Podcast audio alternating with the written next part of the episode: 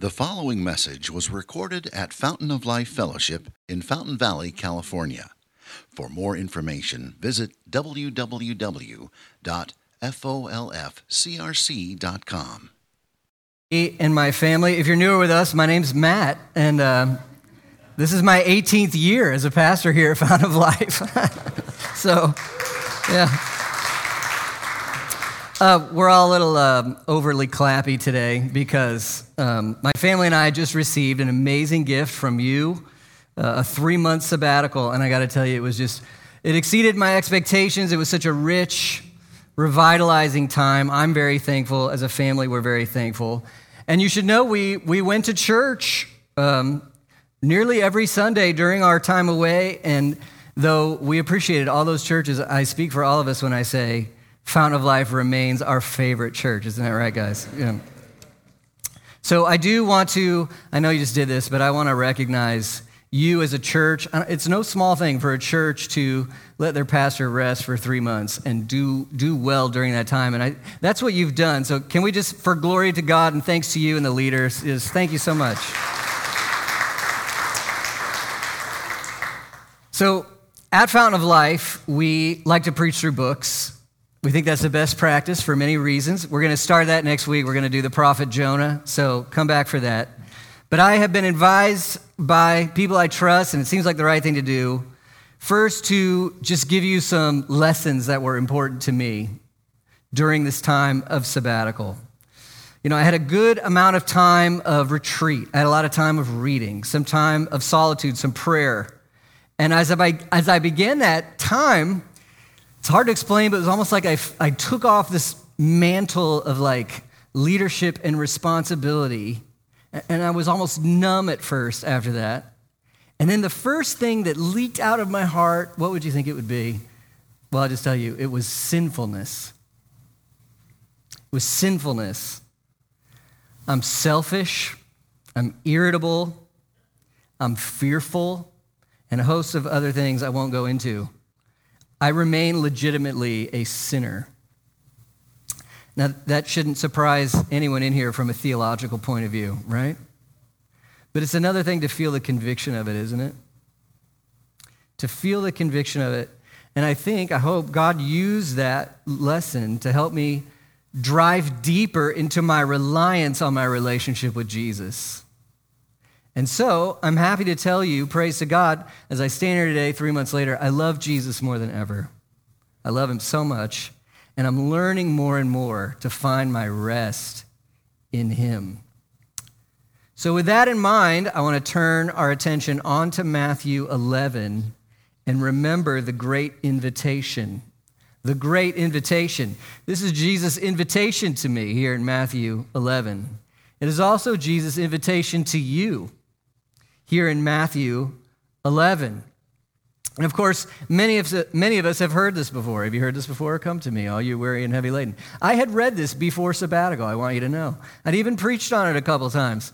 But the first lesson here, maybe, is to realize that the Christian life is not so much about continually learning new information as it is about going deeper and deeper into what you already know, but only know in part. You got to go deeper into what you already know, but only know in part. So let's take a moment and pray, and then we'll look at this invitation together. Heavenly Father, I want to thank you so much for this church. Lord, some of us have been here for decades and decades. Some of us, have, this is our first time.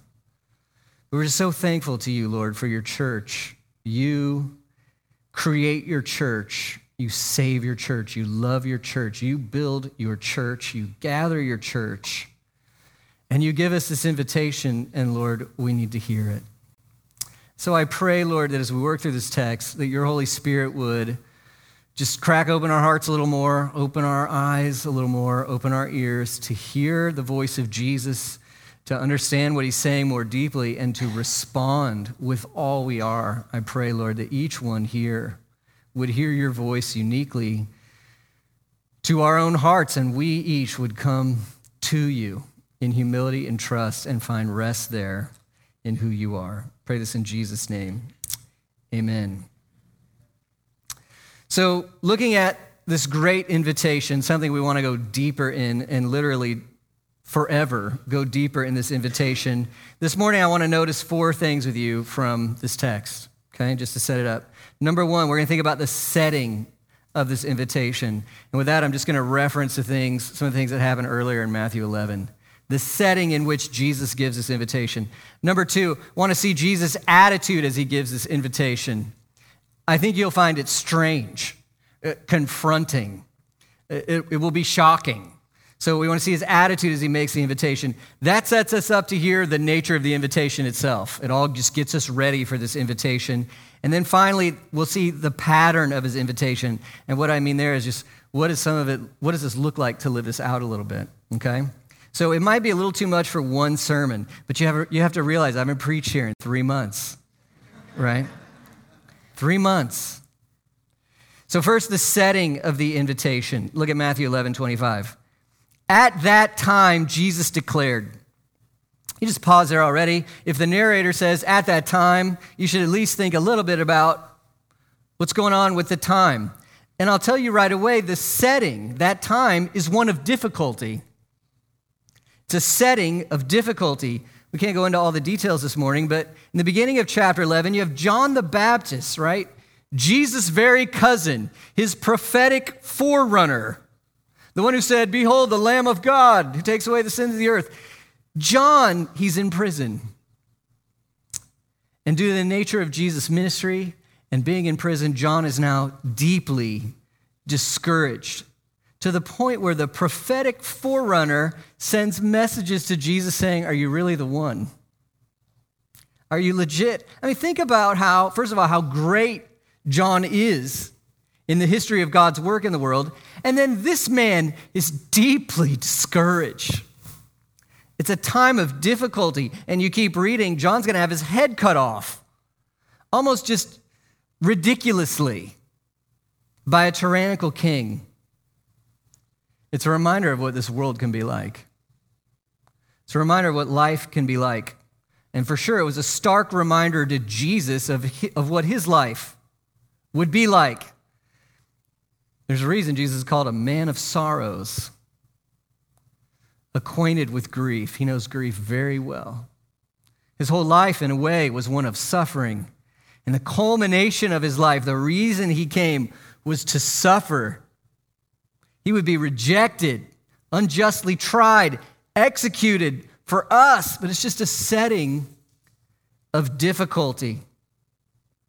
This interaction regarding John leads Jesus then to consider the response of the people at large to his ministry. So in Matthew 11, he's been going for a while.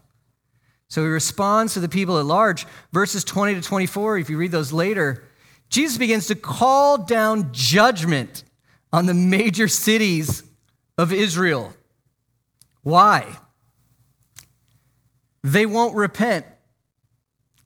And it's, it must have been exasperating Jesus has come and his presence is right in front of them. Haven't you ever thought, wouldn't it be amazing to just see Jesus and be with him? Well, they did. And he has poured out his love and his labor, his teaching, his miracles. He has healed countless people. So these, these cities have the greatest privilege they could ever have the promises of God they say they love are being fulfilled in front of them. They have every conceivable evidence. They're not only not interested, they're hostile to Jesus. And here's his judgment. Look at Matthew 11, 23. You, Capernaum, will you be exalted to heaven? You'll be brought down to Hades. For if the mighty works done in you had been done in Sodom, it would have remained until this day. But I tell you, it will be more tolerable on the day of judgment for the land of Sodom than for you. Friends, those are some of the heaviest words you can conceive of. And I'm tempted to just unpack all of this. I mean, there's a day of judgment, Jesus says. Each one of us is going to stand before Jesus Christ and answer for how we've lived. Every detail. And, and the justice will be so clean and pure where Jesus has the ability to weigh not just what did happen, but what theoretically would have happened. If Sodom had seen what you saw, they would have repented. So we'll be measured not just by what happened, but, but by all possible implications. The justice will be perfect. But most shocking of all, I mean, if you've read the Old Testament a little bit, you read about Sodom. What shall we say? They're bad, right? I mean, they're bad, vile, decrepit, scary, terrifying, disgusting. You realize Capernaum, um, they would have been really nice religious people. They went to church. They knew Bible verses. They had a moral compass. They had respect towards God. They were spiritual. And Jesus says they're worse than Sodom. How can this be? Well, it's because of the privilege of revelation that they received. It's because of privilege of revelation that they received. They saw Jesus Christ and they're responsible for that. So this ought to, this ought to scare each one of us a little bit. You should be a little bit scared right now. Why? How many sermons have some of you heard? How many Bible verses have some of you read? You have heard of Jesus Christ. You're hearing about him right now. What are you doing with that revelation? What is it doing in you? Jesus is calling for judgment because they will not repent. Anyway, I saw that and I thought, well, that's the second aspect of a time of difficulty. Do you think it was difficult for Jesus in his human nature to go and live and love and serve and teach and heal and have, in general, everyone reject him? Rejection of his ministry, rejection of who he is. It's a time of difficulty. At that time, Jesus begins to give this invitation. Now I want you to see his attitude in this invitation. This, his words are just staggering. Uh, just to set us up for these next words, I'll just, I'll just ask you be honest with yourself. Don't say it out loud, it'd be awkward. How do you handle settings of difficulty in your life? If you're honest, how many of you are like, well, I tend to be strong, peaceful, and courageous? I, I tend to be wise, measured, and patient. How many of you are like, well, I'm always looking for what God's doing in my life, for my holiness, and really leaning into that? I spend more time in prayer and worship during times of difficulty. All right, okay. How does Jesus respond to times of difficulty, real difficulty? Look at verse 25. At that time, Jesus declared, I thank you, Father, Lord of heaven and earth, that you have hidden these things from the wise and understanding and revealed them to little children. First of all, in this setting of disappoint of, difficulty, Jesus is praying and is thankful. And he is he denying God? Is he bitter towards God? No. He's thanking God, and especially what is he thanking and praising his Father for? Well, I want to summarize it like this sovereign grace. Sovereign grace. Unpack those words. Grace, first of all, grace. What is it? It's not something you can put in a bottle. It comes from this personal God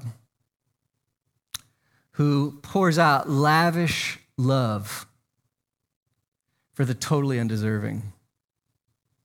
It's the lavish love of God for the totally undeserving. That's what grace is. But then I threw that strange word in front of it sovereign grace. What's sovereign mean? Absolute control. absolute control. Let me ask you a question. To whom does God owe his grace?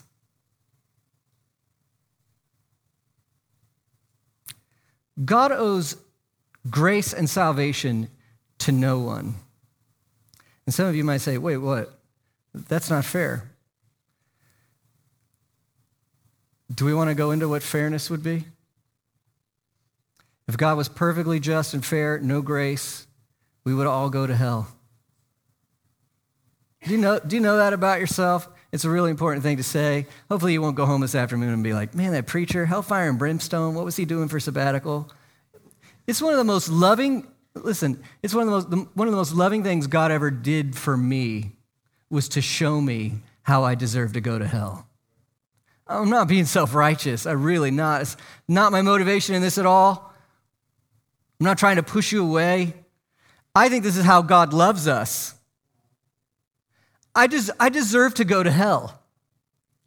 And so that staggers you at first, right? To taste that. It does, because you realize that what you need the most, you can never attain on your own. Do you realize how hopeless that is? You need grace with infinite desperation, and you cannot force Him to give it to you. You cannot do anything to attain it. You're dependent and on your own, hopeless. This is what Jesus is talking about. God is sovereign over who receives his grace. And so I, I think it's fascinating.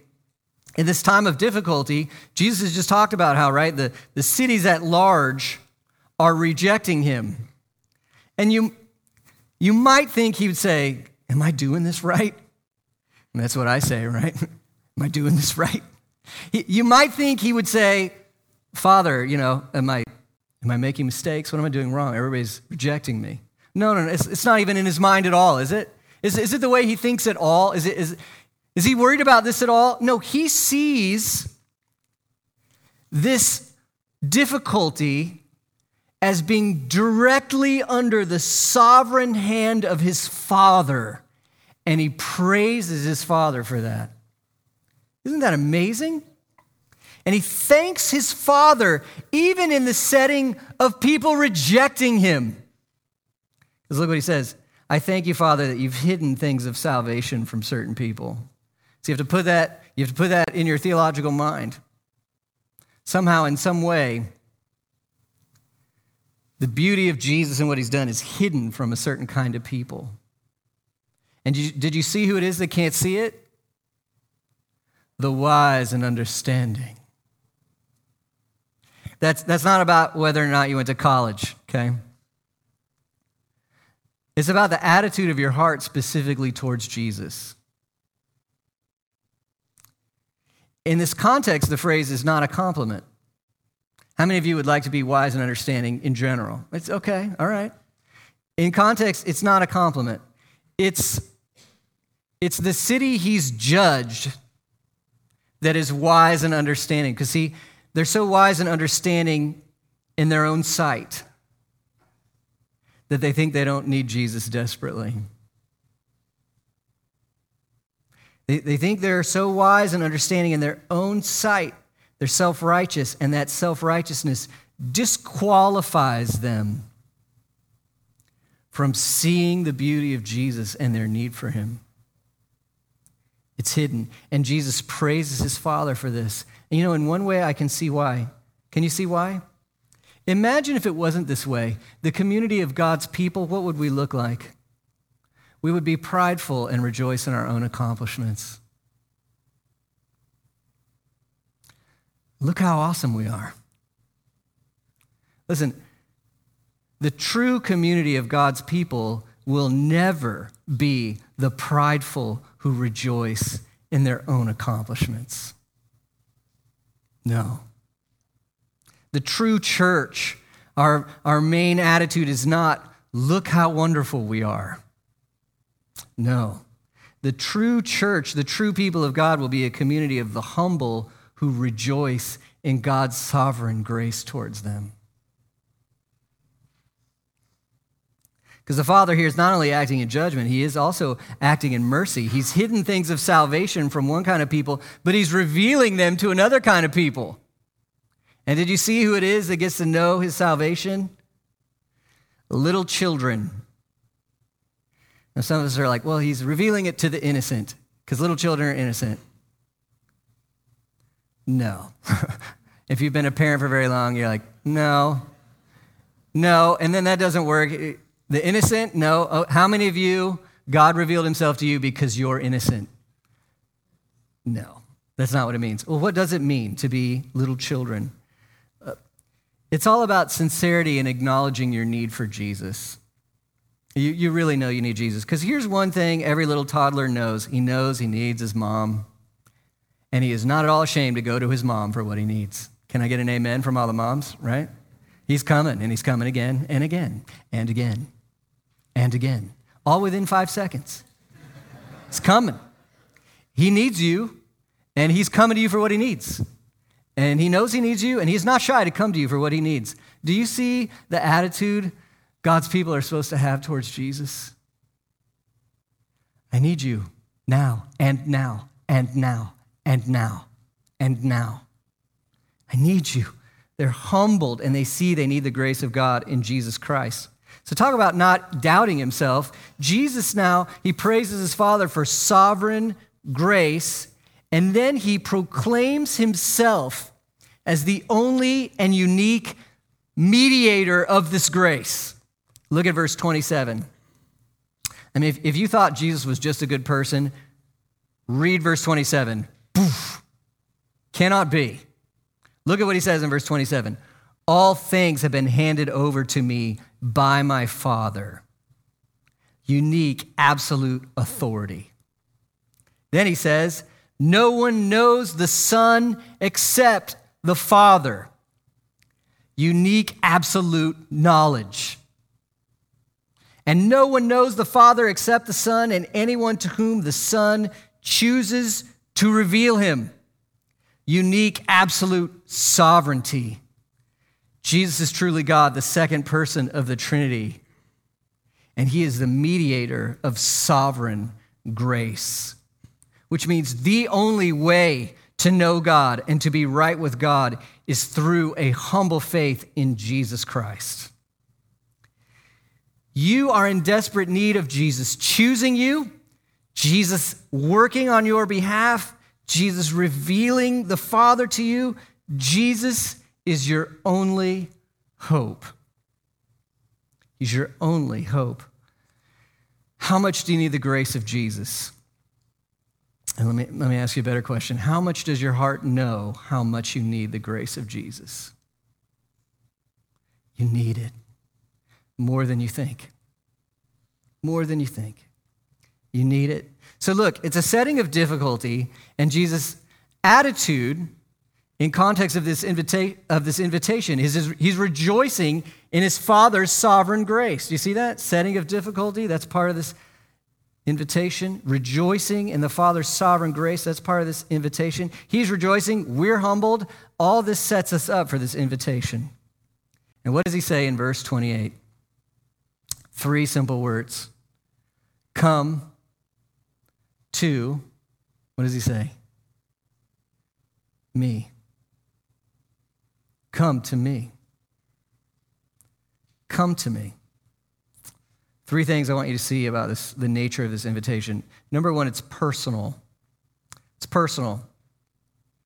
Here at Fountain of Life, we love doctrine, right? Or at least a lot of us do. I love doctrine. Do you love doctrine? I love it, okay? Propositional truths about God, because we're sick of like experience defining what God is like. No, thank you. We don't want to invent this. No, thank you. I want to hear from God about God. He tells us who He is. It's loving to love doctrine. Just don't forget the point of the doctrine is always the person. The point of the doctrine is always the person. Do you think Jesus is just a list of facts? It's more than a list of facts. Do you think you've come to the end of knowing Jesus and what he's like? Oh, are you kidding me? Not close. He's more than a religious institution. He is a living, thinking, feeling, acting, hating, loving, relating person. He is the most grand, most terrifying, most beautiful person there ever could be. You know, sometimes you come to church and things aren't plugged in right and, and we mess up and I mess up and it seems disappointing and you might, you kind of get distracted and you think, if, is that Christianity? And, and look, it's church, it's an essential way to live out Christianity, but don't let our failures or weakness or humility distract you from the absolute glory of the person of Jesus. And he invites you to come to him. He's inviting you to come to him right now. Come to me. It's personal. And I find this both exhilarating and threatening. Why would this be threatening? Oh, come on. Wouldn't it be easier just to go to church and be a little moral, be a little religious, be a little spiritual? You can feel good about yourself, at least you know, a little better than some other people, and you can keep God at bay and stay in control of your life. But Jesus says, no, no, no, you, you, you come to me. Threatening. It's also exhilarating. This is the eternal Son of God big enough to think about me and you right here, right now in Fountain Valley 2022? Is he, is he big enough to know and think about you and invite you sitting in that awkwardly green chair right now? Is he calling you? Yes. C.S. Lewis, I think, illustrates this environment of being called by Jesus to come to him. He does it in his book, uh, The Silver Chair. So this character, Jill, meets the lion Aslan, who's obviously to remind us of Jesus, and he's sitting over this stream. I'm going to read a section of this to you, okay? Although the sight of water made Jill feel 10 times thirstier than before, she didn't rush forward and drink. She stood as still as if she'd been turned into stone with her mouth wide open, and she had a very good reason. Just on this side of the stream lay the lion. If I run away, it'll be after me in a moment, thought Jill. If I go on, I shall run straight into its mouth. Anyway, she couldn't have moved if she had tried. She couldn't take her eyes off it. How long this lasted, she could not be sure. It seemed like hours, and the thirst became so bad, she almost felt she would not mind being eaten by the lion if she could only be sure of getting a mouthful of water first. If you're thirsty, you may drink. For a second, she stared here and there, wondering who had spoken. Then the voice said again, If you're thirsty, come and drink. It was a deeper, wilder, stronger, sort of heavy golden voice. It did not make her any less frightened than she had been before. It made her frightened in a rather different way. Are you not thirsty? said the lion. I'm dying of thirst, said Jill. Then drink, said the lion. May I, could I, would you mind going away while I do? The lion answered this only by a look and a very low growl. The, the delicious rippling noise of the stream was driving her nearly frantic. Will you promise not to do anything to me if I do come? said Jill. I make no promise, said the lion. I daren't come and drink, said Jill. Then you'll die of thirst, said the lion. Oh dear, said Jill, coming another step nearer. I suppose I must go and look for another stream then. There is no other stream, said the lion. It never occurred to Jill to disbelieve the lion. No one had seen his stern face could do that. And her mind suddenly made itself up. It was the worst thing she ever had to do, but she went forward to the stream, knelt down, and began scooping up water in her hand. It was the coldest, most refreshing water she had ever tasted. You didn't need to drink much of it, for it quenched your thirst at once. This is a personal invitation, and in this illustration, Jesus is both the lion and the stream. To know him is to be overcome by who he is and be satisfied. He personally calls you to come to him. This invitation is also fundamental. This is a picture of conversion, isn't it? Come to me, all you who are weary and heavy laden. You begin to see your need for Jesus, right? No more trusting in your religious accomplishments. No more trusting in your achievements. No more trusting in your comparisons with others. You realize your need and you come, humbly come to Him by faith. You trust in His life, His perfection, not yours. You look to his death on the cross in your place for your sin. You bank on his resurrection and ascension. He's your Savior and your King. But I want to ask you if you're, if you're a Christian. Well, first of all, if you're not a Christian, come to Jesus. Trust him.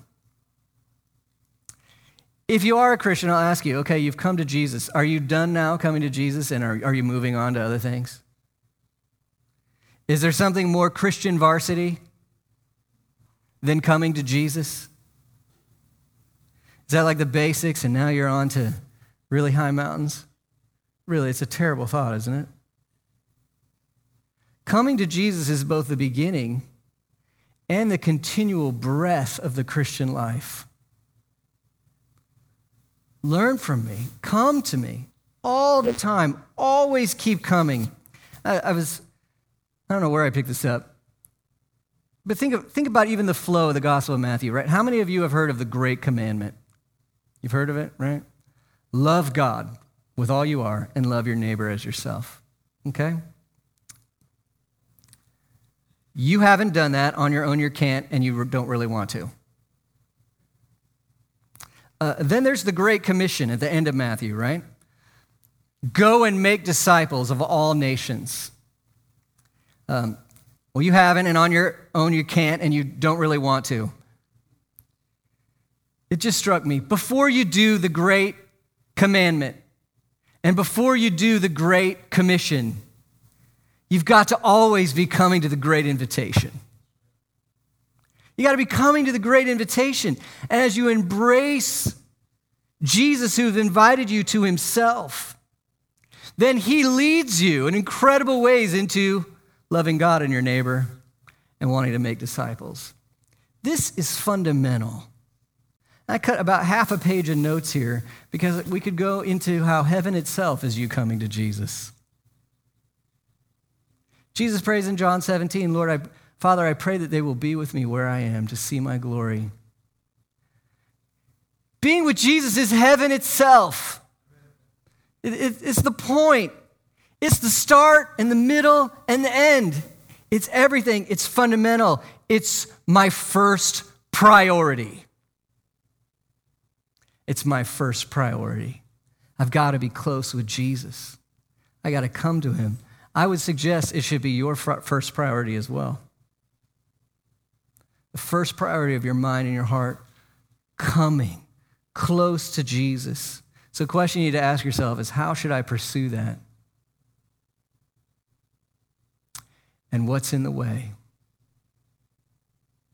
What's in the way? Nothing matters in your life in comparison to you coming to Jesus. So it's a personal invitation, it's a fundamental invitation, it's a gracious invitation. Maybe you um, are thinking, well, I'd like to come to Jesus, but I'm not good enough.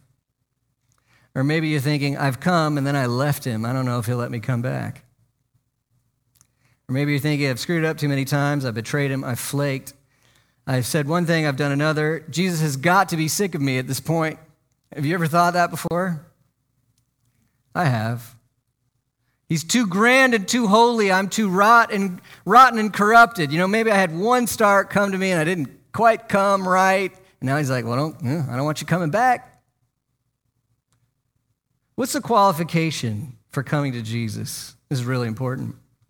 Let's see, was it, Come to me, all you who are holy and pious? No. Come to me, those of you who are smart and successful. No. Come to me, those of you who are well put together and in control. No. No. Come to me if you've led your life really well with no regrets. No. Come to me, those of you who are intelligent and insightful. Come to me, you who are theologically precise.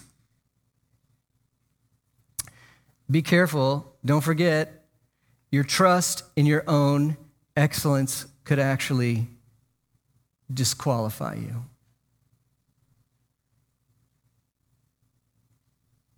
There's one posture for coming to Jesus. Come to me, you who are weary and heavy laden. The weary heart says, The standard's too high for me. I can't do it. The weary heart says, My sin is too much for me. The weary heart says, I know I am not enough in myself. I need you. I'm sinful, guilty, ashamed, insufficient.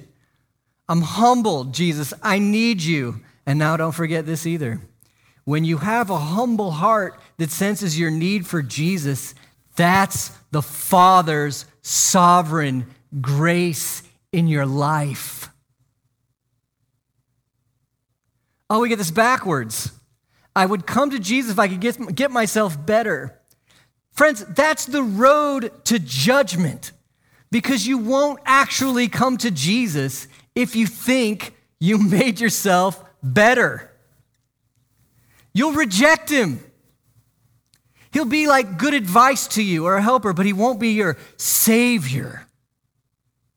No, when you know you need him, look, it's, it's perfect. Through faith, your need meets his sufficiency. You're weary and heavy laden. You know, that's perfect. It works just right because he's gentle and lowly. He's gentle. You're weary, he's gentle. Strength under control in tender love. I'm weary. Good, I'm gentle. I'm heavy laden. I can't make it. Good, I'm lowly. I'm accessible. I'm right here when you come to Him in humility, your need for Him draws Him to you. He loves to come to people like that. The Lord is near to the brokenhearted. I need you. He says, I'm here. I'm here. And he says, I'm gentle and lowly in heart, which means like it's not a mood ring I put on Sunday mornings and then take it off. He's always gentle and lowly for all of his people all the time. It's who he is. Ah, oh, this is a personal, fundamental, and gracious invitation. Don't you want to take up this invitation? All right, just one last thought the pattern of the invitation. The pattern. Jesus says, When you come to me, you who are weary and heavy laden, he says, uh, Take my yoke upon you my yoke. Well, what is that? Um, be used to tie oxen together, right? So they can pull in the same direction. But even in that time, it was used um, symbolically. Um, a yoke could mean a standard of teaching. Like if you, if you took somebody's yoke, you're, you're following that person, his leadership and that teaching. You've tied yourself to him. So Jesus does seem to be saying, Take off one yoke you're already wearing. Counterfeit authorities beating you up. Just take 10 seconds and ask yourself what's, what's the yoke that's not Jesus that you're wearing? Some, some, something in your life that has too much authority than it, than it should. And you know what it is because you sense it's taking you away from Jesus. It's not faithfulness. You fear what people think certain kind of a relationship you really want, money. It, we, it's infinite. It's infinite what it could be. Take off the other yoke.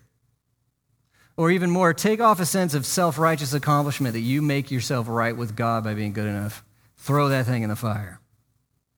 Take off that yoke and put mine on.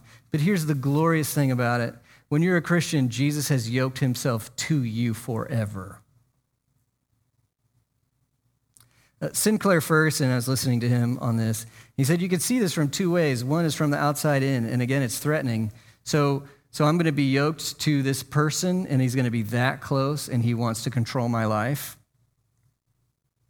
And if you're thinking about becoming a Christian, or if you realize you're not really living in the Christian life, you're like, wait, he wants to yoke himself up to me and control my life. And what's the answer, Christians? Yes. Yeah, that's right. If you don't want to put on his yoke, you're not ready to be a Christian. You're not humbled enough. But then from the inside out, it's all the more beautiful. I mean, how many of you love the idea that Jesus is always right here? And he's yoked to you. And so he actually says, My burden's light because I'm doing the heavy lifting. My yoke's easy because I'm always right here. So I want to call this, this pattern of this relationship, I want to call it a submitted friendship with Jesus. So I want to, I want to get those words right. When I say friendship, here, here's an error in using that word. The error would be friendship without authority, as if you're like, Jesus is your buddy.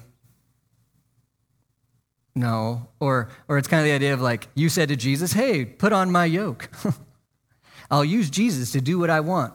No, it's, it's not your yoke his, he's putting on. It's his yoke you're putting on. So there's a submission to him. He takes you where he wants you to go. And sometimes it's even the valley of the shadow of death. But let's not get the other side wrong either.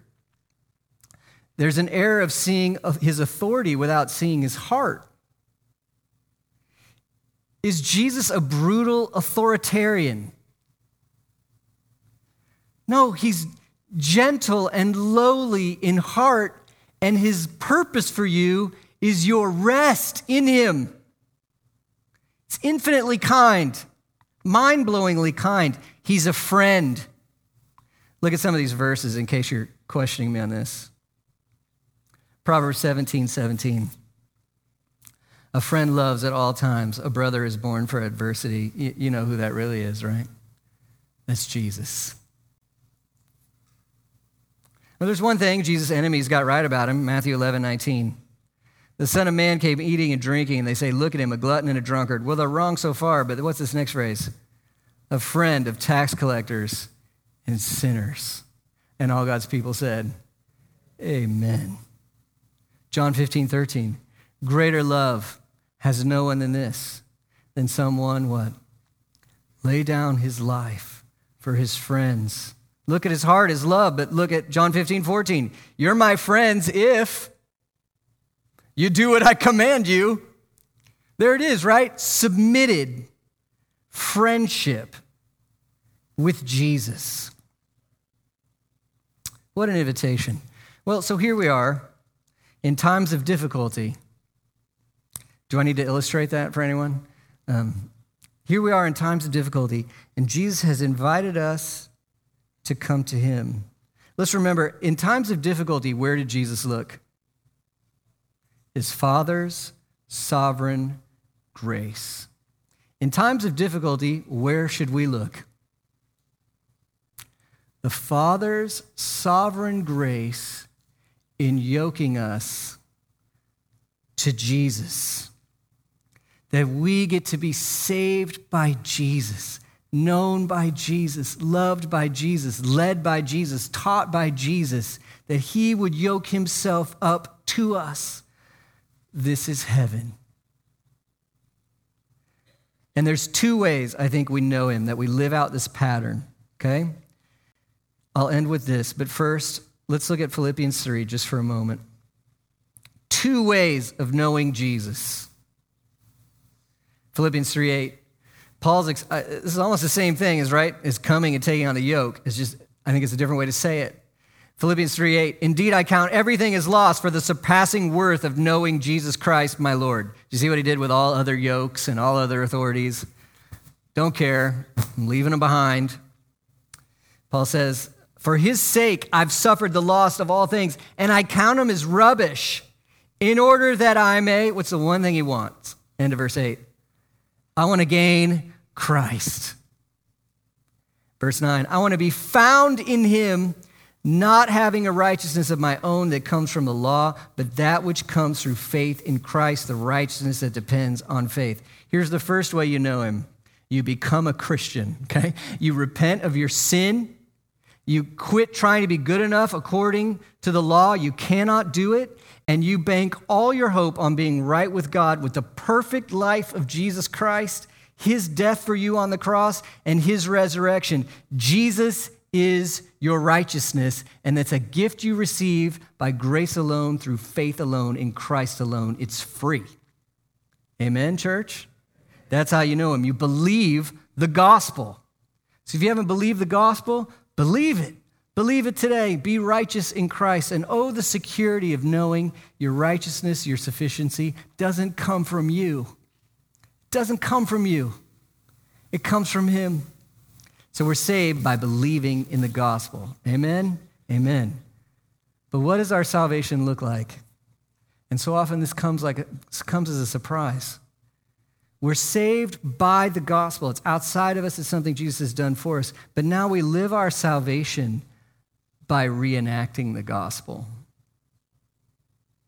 Not to save ourselves. The gospel itself did that.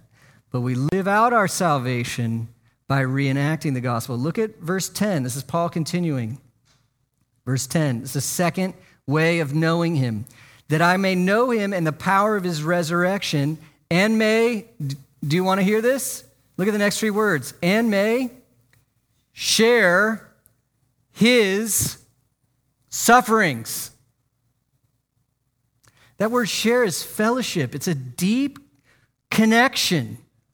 You share his sufferings, becoming like him in his death, that by any means possible I may attend to the resurrection from the dead. He saved you by dying and rising, very simply put. And if you're saved now that you're yoked up with him, where's he going to take you all the time? Dying and rising dying and rising. Uh, one author, Paul Miller, wrote a book called J Curve, and it, it works in English, I guess. Okay? Capital J, you ready? Maybe it's backwards for you, okay? What do you, what do, you do first in the J? Death. You go down into death. And, and guess, guess where Jesus is most close? Guess where he's most compassionate? Guess where you meet him? Right down there in the bottom. But then because you're yoked to Jesus, hey, he could not stay dead. He could not stay dead. He's going to rise. And if you're yoked to him, guess what? You can't stay. You cannot stay dead. And if you share his sufferings, are like Paul says in Romans 8, if you suffer with him, we're all going to suffer. The question is, will you suffer with him? If you suffer with him, what happens? What does he shoot you up into?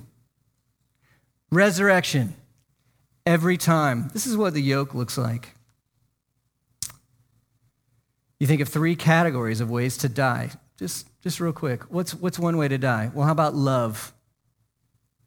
Isn't love a little death? I mean, you're giving yourself up for the benefit of someone else.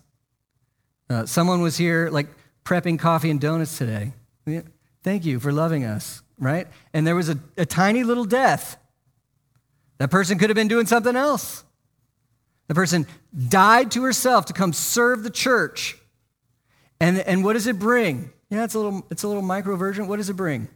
It brings a resurrection. We have a context for fellowship and hang out with one another. Tiny, tiny. But isn't life made up of tiny J's? You just had another child, you got to change another diaper. Die, right? I don't want to serve anymore. I'm tired. And you serve. And guess who, guess who knows how to serve tediously like a slave? Guess who knows how? Jesus knows. He's with you right there in the difficulty of serving. And guess what it's going to bring when you suffer with Him? Your love gives life to someone else. Love is a dying and a rising. Jesus, does Jesus know the cost of self giving love? Are you kidding me? Is he there with you in it? And what's he going to bring? Resurrection. Or how about the death of fighting sin? Doesn't fighting sin feel like a death sometimes? Doesn't some of our sin feel like an addiction? Feels like I can't stop. Feels like I'd almost rather die than not have it. It owns me. I'm even thinking about leaving Jesus at the corner because I got to have this thing one more time. You want it in a way it's going to make you happy. I want it now. I won't wait. Jesus faced every temptation. yet without sin? Does he know what it's like? Does he, is he with you when you say, Jesus, I need you? I cannot beat this by myself. Does he come and help you fight that sin? He does. And as you die in fighting it, what's going to happen? Resurrection. One last one, maybe it's the hardest the death of suffering and mistreatment. Suffering and mistreatment. Your dreams didn't come true, something horrible happened, someone treated you terribly. Let's just ask, yoke to Jesus, you're yoked to Jesus. Does he know what it's like to be mistreated, to be misunderstood? He knows. Where did he look in times of difficulty? His Father's sovereign grace. As you suffer with him, how do we do that? It's a longer conversation, but it has something to do with trusting him, has something to do with trying to be in the streamline of what he's doing in your life through it. There's a whole other things, a host of other things like forgiveness or on and on. But if it's with him, if it's for him, what's he going to bring? And sometimes you can't even, can't even believe it. But what's he going to bring? Somehow, some way, what's he going to bring? Resurrection. Your suffering is never meaningless when it's with Jesus. That's what the yoke looks like. He takes us where he's going. The gospel that saves us is the gospel that forms us. And As we die with him, there's little R's in this life uh, resurrections, blessing, reconciliation, healing, ho- holiness. But the big R, when he comes back, what, what happens? He renews all things. He renews all things, but there's one thing that will continue even when he comes back and makes a new heaven and a new earth. You know what we'll love the most? It's the same thing we are to love today. We'll love being with Jesus. Let's pray. Heavenly Father, these are lessons I want to learn more deeply. Help us as a church to go and keep going to Jesus. But we're so thankful, Lord, if anybody came today who has not had their heart changed by you, has not repented and trusted in you, I pray that your Holy Spirit would just make the reality of your invitation so strong that they just can't resist trusting in you. And we pray that we'd be able to help them grow in that. For those of us who are your people, remind us, Lord, how it's by grace. Let us be broken, humbled, submitting, resting, receiving, dying, so that we can be rising as we rejoice in your grace for us in giving us Jesus Christ. Let us go deeper and deeper into our relationship with Him for your glory. In His name we pray. Amen. Thank you for listening, and we invite you to visit us Sunday mornings here at Fountain of Life Fellowship. For more information, visit www.folfcrc.com.